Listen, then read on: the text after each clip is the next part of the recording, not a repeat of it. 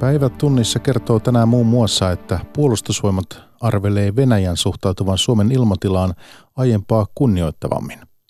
Helsingissä on paljastunut laaja seksuaalirikosepäily.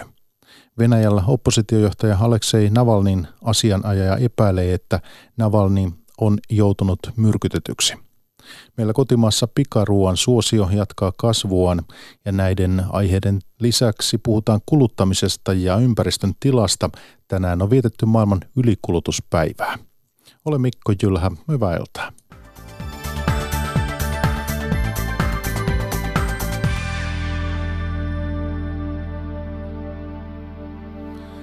Puolustusvoiman komentaja Jarmo Lindberg arvioi, että Venäjä on tehnyt ryhtiliikkeen suhtautumisessaan Suomen ilmatilaan. Venäläiskoneiden tekemät alueen loukkaukset ovat vähentyneet, vaikka sotilaslennot ovat lisääntyneet. Pekka Kinnunen.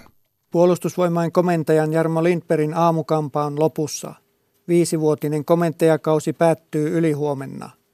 Lähtötervehdyksenä venäläinen sotilaskone pyrähti toissa viikolla pari minuuttia Suomen ilmatilassa Porvoon eteläpuolella. Viisi vuotta sitten, kun Lindberg aloitti komentajana, venäläiset sotilaskoneet loukkasivat yhden viikon aikana kolme kertaa Suomen ilmatilaa ja ilmanvoimat nosti valmiuttaan. Jarmo Lindberg. Vuoden 2013 jälkeen Venäjän lentotoiminnan volyymi Suomenlahdella on kasvanut, mutta nämä loukkaukset eivät ole kasvaneet samassa suhteessa, että ilman lisätietoja niin ulkopuolinen voisi arvioida, että olisiko siellä sitten tehty jotain ryhtiliikettä. Viime viikolla Etelä-Korean armeija kertoi, että sen hävittäjät vastasivat venäläisten sotilaskoneiden rajaloukkauksiin ampumalla satoja varoituslaukauksia. Jarmo Lindbergin mukaan Suomen lahdella varoituslaukauksia ei ole tarvittu. Etelä-Koreasta julkisuuteen tulleiden tietojen mukaan niin, niin tilanne on vaikuttanut hieman dramaattisemmalta. Että jos pitää paikkansa se tieto, että Etelä-Korean tunnistavat koneet olisivat ampuneet useita varoituslaukauksia venäläiskoneiden läheisyydessä, niin, niin silloin siinä on kyllä dramatiikka ollut aivan eri tasolla. Pian reserviin siirtyvä Jarmo Lindberg ei haikaile uusien hävittäjähankintojen perään. Onko täysin poissuljettua, että tulisitte Porstuan kautta vielä mukaan tähän hävittäjäpeliin esimerkiksi jonkun hävittäjän myyntimiehenä?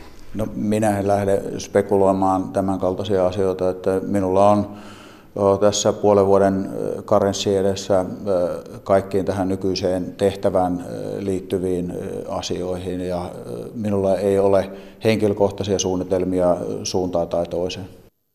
Poliisin asetietojärjestelmähankkeen ongelmat viivästyttävät uuden aselain täytäntöönpanoa. Sähköisen asioinnin mahdollistava järjestelmä piti saada toimintaan ensi maaliskuussa, mutta nyt asehallinto pitää aikataulua epärealistisena. Muun muassa velvoitetta aseen lainaamisen ilmoittamisesta ei otettane käyttöön ennen uuden tietojärjestelmän valmistumista. Tämä on lyhyt, lyhyt, kevyt ase, mutta tässä on ainakin tässä on ihan kilpoase, että tässä on Luistit liikkuvat liukkaasti uusissa sovelletun reserviläisammunnan harrastajien suosimissa kotimaisissa puoliautomaattikivääreissä. Muun muassa näihin aseisiin sopivia yli 10 patruunan lippaita ei ole enää heinäkuun puolivälissä voimaan tulleen lainmuutoksen jälkeen saanut myydä vapaasti. Uudellamaalla etenkin toiminnallisten ampumalajien aseisiin erikoistuneessa liikkeessä tämä ei ole aiheuttanut ongelmia, kertoo toimitusjohtaja Hannu Uronen. Moni on sitä tässä kysynyt, että miksi, äh, miksi mä tarvitsen nyt aseluvan, aseluvan ostaakseni näitä lippaita, niin on selvitetty, että se on näin. Mutta tähän saakka yhtään asiakasta, jolla ei olisi ollut asianmukaista aselupaa, niin ei ole halunnut näitä lippaita ostaa. Isojen lippaiden hallussapito-oikeudet ja niihin liittyvät siirtymäsäännökset ovat kuitenkin olleet poliisihallitukselle eniten kyselyjä aiheuttaneita asioita. Vielä hankalammaksi toteutettavaksi on silti osoittautumassa muun muassa aseiden lainaamisesta ilmoittamista koskevan uuden lainkohdan täytäntöönpano. Syynä ovat asetietojärjestelmähankkeen ongelmat. Asehallintopäällikkö Mika Lehtonen. Ampuma-aselainsäädännössä on mainittuna siirtymäkausi, joka päättyy ensimmäinen kolmatta 2020 ja, ja nyt tämän toimitussopimuksen irtisanomisen seurauksena tilanne alkaa olla se, että se ei ole enää tässä aikataulussa mahdollista sen järjestelmän käyttöön saaminen. Tarkoittaako tämä sitä, että vielä ensi vuoden maaliskuussa sähköinen asiointi ei toteudu ja myöskään sitten velvoite yli 30 päivää kestävän aselainauksen ilmoittamisesta tätä ei voida panna täytäntöön? No kyllä se käytännössä sitä tarkoittaa. Uudesta asetietojärjestelmästä tulee aseliikkeelle pakollinen. Toimittaja oli Jarmo Olavi Koponen. Helsingissä on paljastunut laaja seksuaalirikosepäily. Poliisi epäilee vanhempaa miestä lukuisista lapsiin kohdistuneista seksuaalirikoksista. Epäilyt rikokset ovat tapahtuneet miehen asunnossa Helsingin Laajasalossa useiden vuosien aikana vuodesta 2006 alkaen. Uhreja on ainakin 12 ja he ovat tekohetkellä olleet alaikäisiä. Rikoskomissario Saara Asmundela. No, poliisi sai ensimmäisen tiedon näistä rikoksista nyt alkuvuodesta 2019. Ja silloinkin kyse oli äh, tapauksesta, joka oli sattunut useita vuosia aikaisemmin. Esinä tutkinnasta sitten tuli ilmi poliisin esitutkintatoimenpiteiden kautta sitten sellaista, että tätä toimintaa on ollut paljon laajamittaisemmin ja, ja pitkäkestoisemmin kuin mitä oltiin ensin ajateltukaan. Mikä on teidän käsityksenne nyt, kuinka paljon hänellä on ollut eri uhreja? Uhreja on poliisin tiedossa yhteensä 13. 12 henkilöllisyys on tiedossa ja 13 on toistaiseksi tuntematon, että tällä tiedottamisella nyt toivotaan siihen saada sit selvyyttä, että kuka hän on. Tiedote laitettiin aamulla julki, niin onko sen jälkeen jo tullut ihmiseltä yhteydenottoja? On tullut toistakymmentä yhteydenottoa tähän mennessä. Rikoksista epäilty on vangittu Katriina Kettunen haastatteli. Venäläisen oppositiojohtajan Aleksei Navalnin lääkäri ja lakimies epäilevät Navalnin joutuneen myrkytetyksi. Navalni sai eilen vankilassa rajuja ihooireita, jotka aiheutti lakimiehen mukaan jokin kemiallinen aine. Poliitikon pidätys liittyy opposition laajoihin mielenosoituksiin Moskovassa. Juho Takkonen.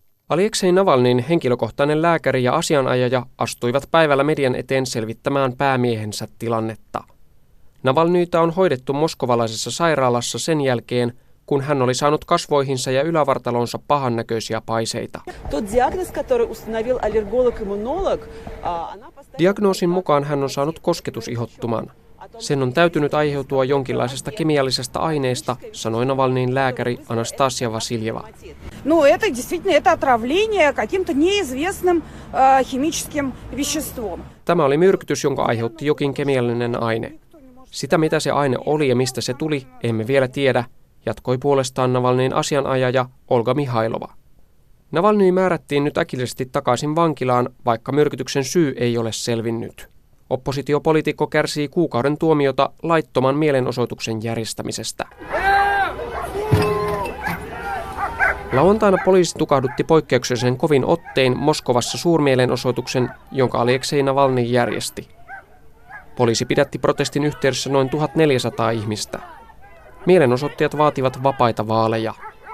He vastustivat Moskovan viranomaisten päätöstä kieltää useita opposition edustajia asettumasta ehdolle syyskuun paikallisvaaleissa.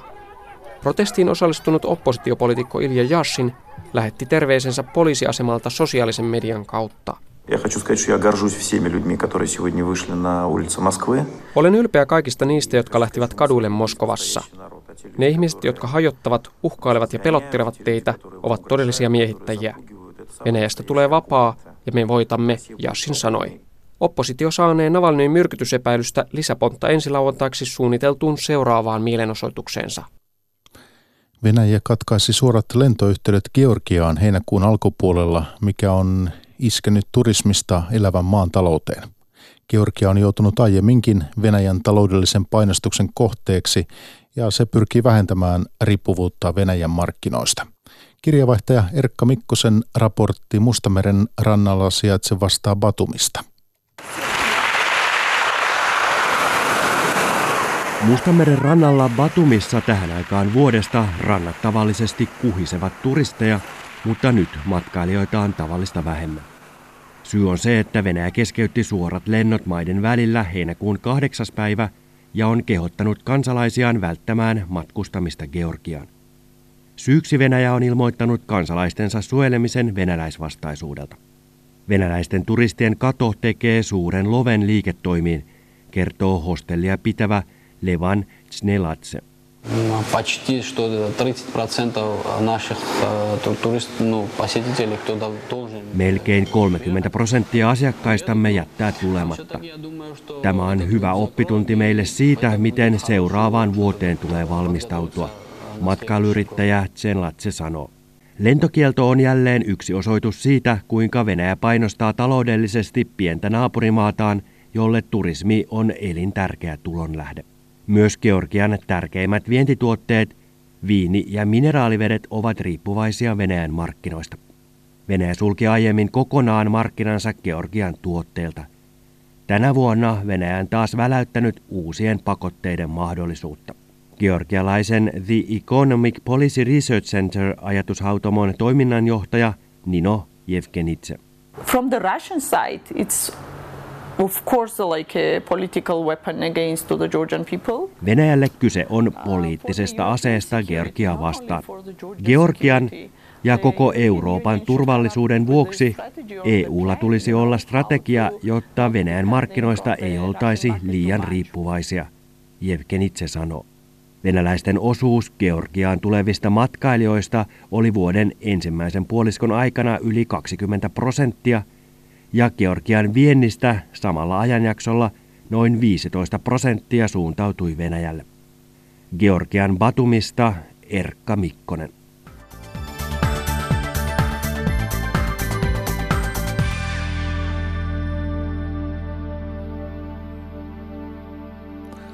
Meillä kotimaassa pikaruuan suosio jatkaa kasvuaan. Matkailu- ja ravintolapalveluiden mukaan pikaruokaravintoloiden myynti on lisääntynyt jo vuosien ajan. Viime vuosina myös suomalaisten lihominen on yleistynyt. Alkaa niin kuin ole hyvä. Hampurilaisen pihvit paistuvat ja jono kasvaa lounasaikaan X-Meal pikaruokaketjun ravintolassa Kankaan päässä. Asiakas Anni Kierikka kertoo syövänsä pikaruokaa säännöllisesti. No usein täälläkään, kun toi on toi salaattipaari, että siellä sitten, että kerran viikossa suurin piirtein. Julia Löytökorvelle maistuu tuhdimpi eväs. Pikaruokaravintolaan kun menee, niin kyllä sinne on sitä vähän rasvasempaa ruokaa mennyt sitä hakee. Matkailu- ja ravintolapalveluiden mukaan pikaruokaravintoloiden myynti on kasvanut Suomessa yhtä soittoa jo vuodesta 2015. Hyvä esimerkki pikaruokabuumista on kotimainen X-Meal. Vuonna 2010 perustetulla ketjulla on jo yli 60 ravintolaa ja laajentuminen jatkuu. Pelkästään tämän vuoden tammi-maaliskuussa pikaruokaravintoloiden myynti nousi runsaat 7 prosenttia. X-Mealin myynti on lisääntynyt suurin piirtein samaan tahtiin, kertoo Kankaanpään ravintolaa pyörittävä X-Mealin ketjujohtaja Miika Haapala. Ketjuna kasvu on siis noin 6 prosenttia ja tämä pisteenä ainakin 9 prosenttia on tällä hetkellä ollut kasvu. Matkailu- ja ravintolapalvelut arvioi, että pikaruuan suosion taustalla on esimerkiksi se, että kaupungistumisen myötä ihmiset käyttävät enemmän ravintolapalveluita. Pikaruuan myynnin kasvun rinnalla suomalaisten lihominen on lisääntynyt viime vuosina.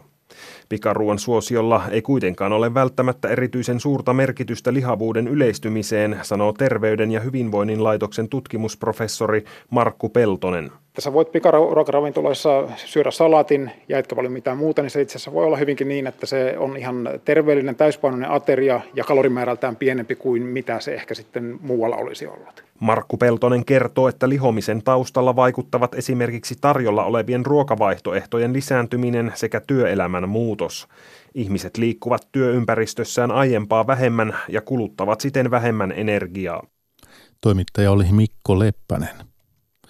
Laskelmien mukaan maapallon tänä vuonna tuottamat luonnonvarat on kulutettu loppuun tänään. Earth Overshoot Day-hankkeen mukaan maailman ylikulutuspäivä on tänä vuonna aikaisemmin kuin koskaan. Suomalaiset kuluttivat osansa maapallon luonnonvaroista jo huhtikuussa. Ilmastokriisi ja luonnon monimuotoisuuden kriisi ovat maapalloa eniten koskettavat ongelmat, sanoo Yle Puheen aamussa vierailut WWF Suomen pääsihteeri Liisa Roveder. Toimittajina Alina Kulo ja Juha Valvio.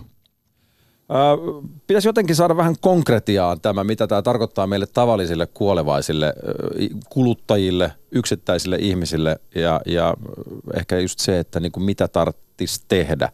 Mutta, mutta mitä halutaan edelleen maailman ylikulutuspäivänä, mitä sillä halutaan alleviivata?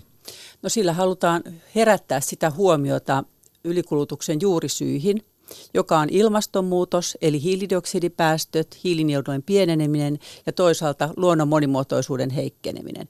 Eli ne kaksi asiaa, jotka on nyt tänä vuonna Suomessakin olleet valtavasti esillä vaalien aikaan, ilmastonmuutos ja luonnon monimuotoisuuden heikkeneminen, niin aiheutuvat nimenomaan tästä ylikuluttamisesta. Ja niin kuin on puhuttu, niin ilmastonmuutos, ilmaston lämpeneminen, ei ainoastaan puhuttu, on myös huomattu. Se on ihan faktaa. Ja se ei ole hatusta vedettyä hommaa. Meillä on aika lämmin tällä hetkellä ja, ja toki tällaisia lämpimämpiä äärijaksoja tulee yhä enemmän ja yhä enemmän, mutta pitääkö paikkansa, että että myös sitten samaa hengenvetoa, kun luonnon monimuotoisuus se vähenee, niin, niin sitten kun meillä alkaa muodost- syntyä myös uusia lajeja, on tehty sakaalihavaintoja, herhiläinen on rantautumassa takaisin Suomeen, niin nämä on myös liittyvät toisiinsa. Totta kai, että, että ylikuluttaminen ja ylipäänsä niin ilmastonmuutos ja luonnon monimuotoisuuden muuttuminen, heikkeneminen, ne liittyy kiinteästi toisiinsa ja kun ilmasto muuttuu, niin meille tulee uusia lajeja tänne, jotka eivät ole vieraslajeja, vaan ne ovat tulokaslajeja. Eli siis ylikulutusta, sä mainitsit noin hiilidioksidipäästöt, mikä sitten tietysti on se suurin syy energiakäyttörakennuksissa myöskin ja sitten just liikenteessä, teollisuudessa ja, ja siis myöskin maankäytön muutokset ja esimerkiksi metsän raivaaminen laidunmaiksi, niin tätä kaikkea pitäisi siis vähemmän tehdä. Kyllä. No miten ihmeessä, miten se tehdään? No kyllä, tämähän on nimenomaan niin tällainen yhteiskunnallinen ongelma, se ei ole teknologinen ongelma. Eli ne kaikki ratkaisut tämän asian korjaamiseksi on olemassa. Nyt vaan todella tarvitaan sitä selkärankaa, että tuolla politiikassa uskalletaan tehdä kunnianhimoisia päätöksiä ja myös sellaisia päätöksiä, mistä me tavalliset ihmiset emme ehkä edes pidä. Eli meidän täytyy hyväksyä se. Ja sitten me jokainen tavallinen ihminen voimme tehdä konkreettisia tekoja tämän asian edistämiseksi ja trendin kääntämiseksi. Ja kolmanneksi tietystikin yritysten täytyy skriinata kaikki toimintansa ilmastonmuutoksen, hiilidioksidipäästöjen suhteen ja sitten myös monimuotoisuuden heikkenemisen suhteen. Eli tarkoittaako tämä nyt niin kuin meille yksittäisille ihmisille sitä, että me esimerkiksi joudutaan maksaa palveluista ja asioista vähän enemmän, jotta me pystytään kompensoimaan sit, tai antamaan rahaa ö, hallinnolle ja rakenteille tehdä niitä isoja isoja muutoksia, joita ei tehdä ilman, että sitä rahaa on? Itse asiassa niin meidän ei tarvitse maksaa lisää rahaa siitä, että tämä asia saadaan muuttumaan, vaan ö, politiikassa tulisi tehdä muun muassa tämmöinen ekologinen verouudistus, joka tarkoittaa sitä, että ympäristölle, ilmastolle ja monimuotoisuudelle haitallisia tuotteita verotetaan enemmän kuin muita tuotteita ja niiden hintahan tulee sitä kautta myöskin korkeammaksi ja tämä sitten ohjaa kulutusta. Samalla tavalla siellä politiikassa tulee tehdä sellaisia päätöksiä, että lopetetaan kaikki haitalliset tuet muun muassa yrityksille, jolloin se automaattisesti ohjaa yritysten toimintaa. Ja tämmöisen muutoksen ja, ja näiden, näiden päätösten tulee olla pitkävaikutteisia sillä tavalla, että myös yritykset ymmärtävät sen, että toiseen suuntaan ei enää käännöstä ole ja sitä kautta sitten se iso transformatiivinen muutos, todella niin kuin systeemitason muutos lähtee käyntiin. Nythän on oleellista niin kuin ymmärtää se, että me eletään itse asiassa historiallista aikaa.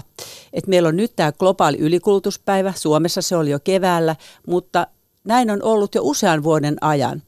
Eli tuosta 70-luvun alusta lähtien niin meidän ö, ö, tavallaan niin kuin se kuluttaminen, ekologinen jalanjälkemme on kasvanut 190 prosenttia, aivan valtavasti. Eli se kasvaa ja kasvaa. Ja nyt me ollaan se sukupolvi, joka on aiheuttanut tämän ongelman, mutta näyttää siltä, että me ollaan se viimeinen sukupolvi, joka voi sen vielä ratkaista. Eli on ymmärrettävä niin politiikassa kuin meidän tavallisten ihmisten ja yritysten, että nyt on kiire ja toimenpiteisiin on ryhdyttävä. Eli tällä uudella hallituksella, joka juuri Suomeen on saatu, niin on, on myös niin kuin iso tehtävä käsissä ja siinä pitäisi nyt onnistua. Kyllä, heidän on onnistuttava. Nythän hienoa ja positiivista on se, että meillä on Suomessa nyt kaikkien aikojen ympäristömyötäisin ja ilmastovastuullisin hallitusohjelma, mutta oleellista on, että tämä hallitus myös toteuttaa ne toimenpiteet, mitkä ne ovat siinä ohjelmassaan luvanneet. Onhan siellä tietenkin joitain puutteita, mutta isossa kuvassa siellä sanotaan muun muassa, että Suomesta tulee maailman ensimmäinen fossiilivapaa yhteiskunta – ja ilmastonmuutokseen liittyviä toimenpiteitä on paljon. Ja sitten toisaalta siellä on merkittävästi enemmän monimuotoisuuteen turvaamiseen liittyviä toimenpiteitä kuin aikaisemmin. Ja me kansalaisethan kiritimme eduskuntavaaleissa tulevaa hallitusta niin tekemään kunnianhimoista ilmasto- ja monimuotoisuuspolitiikkaa. Nyt meidän on aika kirittää heitä toteuttamaan ne toimenpiteet, että mitä he ovat siinä luvanneet tehdä. Kun ylikulutuksen mittari on, tai yksi niistä mittareista on nyt mainittu maapallo, ja nyt tarvittaisiin 3,8 maapalloa täyttämään se kulutuksen määrä, mitä globaalisti tällä hetkellä kulutetaan. Se on graafisesti kovin konkreettinen, mutta muutoin ehkä vaikea sillä tavalla hahmottaa, mutta millä muilla mittareilla tai vertauksilla tätä kulutuksen mittasuhdetta voisi mielestäsi kuvata, mikä sitä konkretisoisi niin kuin enemmän tavalliselle ihmiselle? Joo, se runsas kolme, kolme maapalloahan liittyy suomalaisten kuluttamiseen, mutta nyt on se globaali ylikulutuspäivä, jolloin me tarvitaan globaalisti noin 1,7 maapalloa. Sitähän voidaan konkreettisesti kuvata niillä, niillä seikoilla, jotka, joihin se vaikuttaa.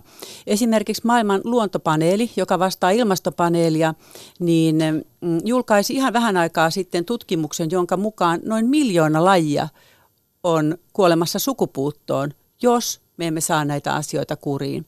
No toisaalta, jos ajatellaan taloudellista toimintaa, niin on jo nyt nämä ympäristön heikkeneminen, ympäristön tilan heikkeminen aiheuttaa 10 prosentin kustannuksia globaalin bruttokansantuotteeseen. Tai sitten oli juuri kesällä tuolla YK kestävän kehityksen kokouksessa, niin siellä tuli aivan selvästi ilmi, että maailman ruoka, nälänhätä ei ole vähenemässä, vaan se lisääntyy. Eli se vaikuttaa myös meidän ihmisten hyvinvointiin globaalilla tasolla.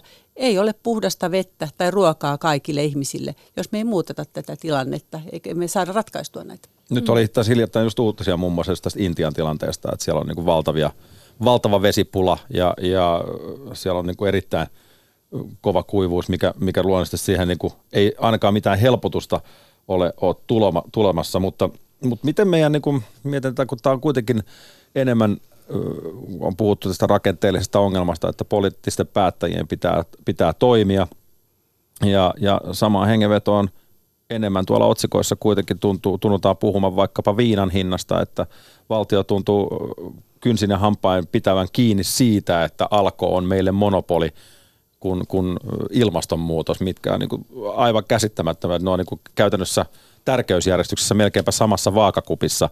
Ja, ja totta kai ei sovi unohtaa kansanterveyttä, mutta kummasta meidän pitäisi olla aidosti enemmän huolissaan. No kyllä tämä ylikulutuspäivä eli ilmastokriisi ja luonnon monimuotoisuuden kriisi on maapalloa, niin meitä ihmisiä kuin luontoa nyt kaikista eniten koskettava ongelma. Ja itse asiassa viime keväänähän tuolla maailman talousfoorumissa nostettiin esille, että ilmastoon ja ympäristöön liittyvät asiat on kaikista isoimpia taloudellisia riskejä tällä hetkellä. Eli nyt pitäisi herä, herä, herätyskellojen todellakin soida ja meidän pitäisi päästä tekemään niitä konkreettisia muutoksia. Nopeasti vielä, niin mikä sinua turhauttaa tässä eniten, kun, kun päivittäin tämän kanssa taistelet ja, ja, ja teet työtä, niin, niin, mikä, niin nimenomaan – niin kun, mitä, sanot, että meillä on kaikki ratkaisut jo ongelmiin, mutta mitään ratkaisuja ei kuitenkaan vielä konkreettisesti välttämättä suuremmin ole linjattu ja näin poispäin, niin mikä turhauttaa tässä eniten? Juuri tuo hitaus ja se, että meillä on kaikki sopimukset on, on tehty ja jos ne vain toteutettaisiin, niin silloin tämä asia saataisiin muutettua. Hei, mutta mi, miksi, mä jäin vielä kiinni tuohon, että, että jos kaikki eläisi niin kuin me täällä Suomessa, niin maapalloja tarvittaisiin 3,8, niin miksi me ollaan niin kuin tällaisia, miksi me ollaan jotenkin niin paljon, eh, tai miten nyt tämä edelläkäy, sanan käyttö kuulostaa jotenkin positiiviselta, mutta siis miksi me tavallaan ollaan jo aiemmin tuhlattu luonnonvarat kuin monet muut maat tässä maailmassa? Tämä johtuu tästä elintasokilvasta ja niin kuin tavallaan me ollaan mielletty se, että mitä on hyvä elämä, niin väärällä tavalla. Eli hyvä elämä ei tarkoita sitä vaan, että me jatkuvasti kulutamme ja kulutamme enemmän tai matkustamme yhä kauemmas, vaan meidän tulisi ihan totaalisesti muuttaa se käsitys siitä, että mikä on hyvä elämä. No mitä se on se hyvä no, elämä? Toisaalta, mitä sun mielestä hyvä elämä on? No hyvä elämä on esimerkiksi, niin no mietitään nyt vaikka tätä kesää, niin onko tarvetta matkustaa maailman ääriin vai voisiko sitä viettää maalla Suomessa ystävien kanssa, syödä kotimaista, puhdasta, hyvää lähiruokaa, suoraan metsästä, sieniä, kotimaista kalaa. Lihan kulutushan on yksi niin kuin keskeisin ää, ongelma ylikuluttamiseen myös meidän suomalaisten osalta. Eli juuri tuohon ruokavalioon vaikuttamalla niin me voidaan ratkaisevasti muuttaa sitä kehitystä. Ää, Esimerkiksi meidän suomalaisten niin ruoan ympäristövaikutuksista noin 90 prosenttia on Suomen ulkopuolella. Ja merkittävä tekijä siinä on lihan kulutus. Mm. Eli syömällä vähemmän punaista lihaa. Ja juuri nyt kesällä on kaikki ihan mielettömän hyvät mahdollisuudet siihen, että kokeilemme sitä kestävämpää elämäntapaa ja otetaan se sitten myöskin niin tavaksi. Vähemmän lihaa, enemmän kotimaisia kasviksia ja villiä kalaa. Mm. Mä oon aina ihmetellyt sitä, että miksi meillä roudataan broileria tuolta Etelä-Amerikassa noihin salaattibaareihin, kun me ehkä voitaisiin valita vähän kestävämminkin näissä, näissä asioissa, mutta nimenomaan voisiko kuluttaja tällä tavalla äänestää just jaloillaan, jaloillaan siitä ja ehkä jopa lompakollaankin jossain määrin, että, että asioita voisi rupea, ehkä tapahtua nopeammalla, eh, nopeammalla aikajänteellä. Ehdottomasti ja sehän onkin, se onkin meille kaikille kuluttajille niin yksi merkittävä tapa toimia, että me vaikutamme ja kerromme kavereillemme ja ystävillemme siitä, että miten, mitä itse ajattelemme näistä asioista ja innostamme heitä mukaan, koska itse asiassa tästä tästä niin kuin tavallaan elämäntapamuutoksesta on nyt saatava trendi. Ja sitä kauttahan asiat lähtee muuttumaan ja isosti liikkeelle, kun se on haluttavaa. Mm, mutta eikö se jollain tavalla kuitenkin ole jo trendi? Että kyllä ainakin jo, jossain määrin, jossain alueilla tuntuu siltä, että, että kyllä sellainen niin kuin, puhutaan siitä, että tehdään niin kuin toisen tyyppistä matkustamista kuin sitten, sitten ehkä just kotimaassa pyöritään enemmän. Ja jos lähdetään, niin hankitaan junaliput tonne Eurooppaan vaikka. Ja ei tarvi enää matkustaa. Monet on siirtynyt kasvissyöiksi, kasvissyönnistä puhutaan enemmän kuin varmaan ikinä ennen. Ja, ja mitä muuta vaatteita kierrätetään, ostetaan koteja, käytetään tämmöistä jakamistaloutta, autoja erilaisten sovellusten kautta, niin kyllähän niin kuin jonkinlainen trendi on jo olemassa ja se ei tapahdu niin kuin yhdessä yössä, niin onko suunta kuitenkin hyvä? Voidaanko me olla edes jossain määrin ihan katsoa tulevaisuuteen Tuo jotenkin. on erittäin hyvä pointti. Ja vaikka tämä tilanne on kriittisempi kuin koskaan aikaisemmin, niin munkin täytyy sanoa, että mä olen positiivisempi kuin aikaisemmin, koska nimenomaan nyt on tapahtumassa sitä muutosta, mutta se, se mittakaava pitää olla vieläkin isompi kuin mikä se on tällä hetkellä. Mutta hieno juttu on juuri se, että ihmiset ovat ruvenneet näihin asioihin kiinnittämään huomiota. Mä olin esimerkiksi itsekin tosi iloinen, kun mun ystävätär toi mulle vanhan hameensa, että hei, että itse asiassa, niin, että tämä ei nyt mahdu hänelle, niin että olisiko tämä sulle hyvä. Mm. Juuri tällaista. Mutta siis viesti on tullut ja täällä just puhutaan itse asiassa tästä maailmanlaajuisesta vaikuttamisesta, että et, eikö näiden muutosten ja päätösten pitäisi olla maailmanlaajuisia, muuten mikään ei muutu. Kyllä, ehdottomasti. Ja itse asiassa YKhan on se foorumi, missä on tehty nämä globaalit sitoumukset. Meillä on niin Pariisin sitoumus ilmastoasioiden suhteen ja sitten meillä on luonnon monimuotoisuuden heikkenemiseen liittyvä sitoumus. Ja luonnon monimuotoisuuden suhteen esimerkiksi niin valtiot sopivat niin, että sen heikkenemisen piti pysähtyä vuoteen 2000 mennessä. Sen jälkeen tehtiin uusi sopimus, että sen pitäisi pysähtyä vuoteen 2010 mennessä. Ja nyt meneillään on sopimus, jonka mukaan luonnon monimuotoisuuden heikkenemisen pitäisi pysähtyä 2020 mennessä. Me ei voida jatkaa tällä tavalla, vaan tämä asia on saatava nyt päätepisteeseen.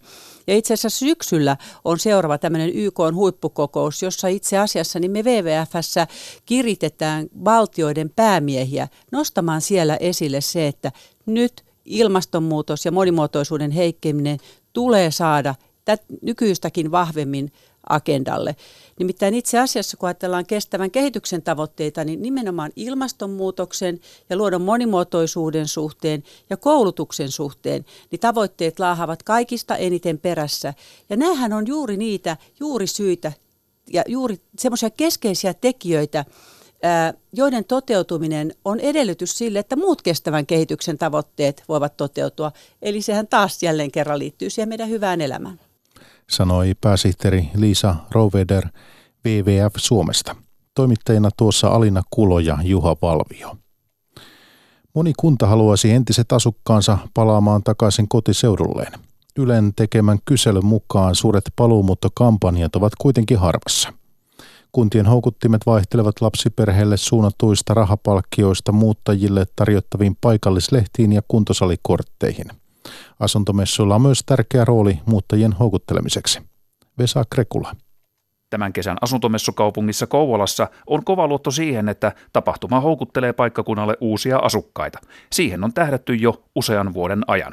Projektipäällikkö Sanna Kauppi Kouvolan kaupungilta. Silloin kun tonttimarkkinointia tehtiin, niin, niin kohdennettiin sitä myös jonkun verran pääkaupunkiseudulle ja sitten näihin Kouvolan lähialueiden kaupunkeihin juurikin sillä tarkoituksella, että saataisiin saatais kiinnostusta heräämään Kouvolaa kohtaan. Keinot houkutella paluumuuttajia takaisin kotiseudulleen vaihtelevat suuresti. Ylen kyselyn mukaan suuret kampanjat ovat harvassa. Lapsiperheitä kunnat saattavat houkutella rahalla, muuttajille voidaan myös tarjota paikallislehti tai kuntosalikortti. Varsinkin väestötappiopaikkakunnalle asuntomessujen saaminen voi olla melkoinen jättipotti. Operatiivinen johtaja Heikki Vuorenpää Suomen asuntomessut osuuskunnasta. Se on varmasti paras mahdollinen sellainen asumiseen liittyvä markkinapaikka. Juuri nyt Kouvolassa on erityisen kova satsaus tonttitarjontaan. Ennen asuntomessuja omakotirakentajat eivät voineet edes varata tontteja muualta kuin messualueelta. Nyt tilanne on toinen ja asumisen vuosittainen ykköstapahtuma toimii markkinoinnin välineenä. Projektipäällikkö Sanna Kauppi Kouvolan kaupungilta. Pitkästä aikaa Kouvola on avannut uusia tonttialueita. Meillä on sata uutta tonttia haussa. Totta kai seurataan sitä, että miten ne menee ja mistä paikkakunnilta ihmiset tontteja täältä Kouvolasta varaa. Uudet tontit ja asuinalueet ovat ikään kuin jatkoa Kouvolan aiemmille kampanjoille. Niissä se on korostanut sijaintiaan pääkaupunkiseudun lähellä.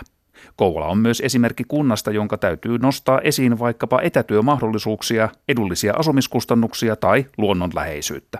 Suurten opiskelukaupunkien luontaisia vetovoimatekijöitä sillä kun ei ole. Sanna Kauppi.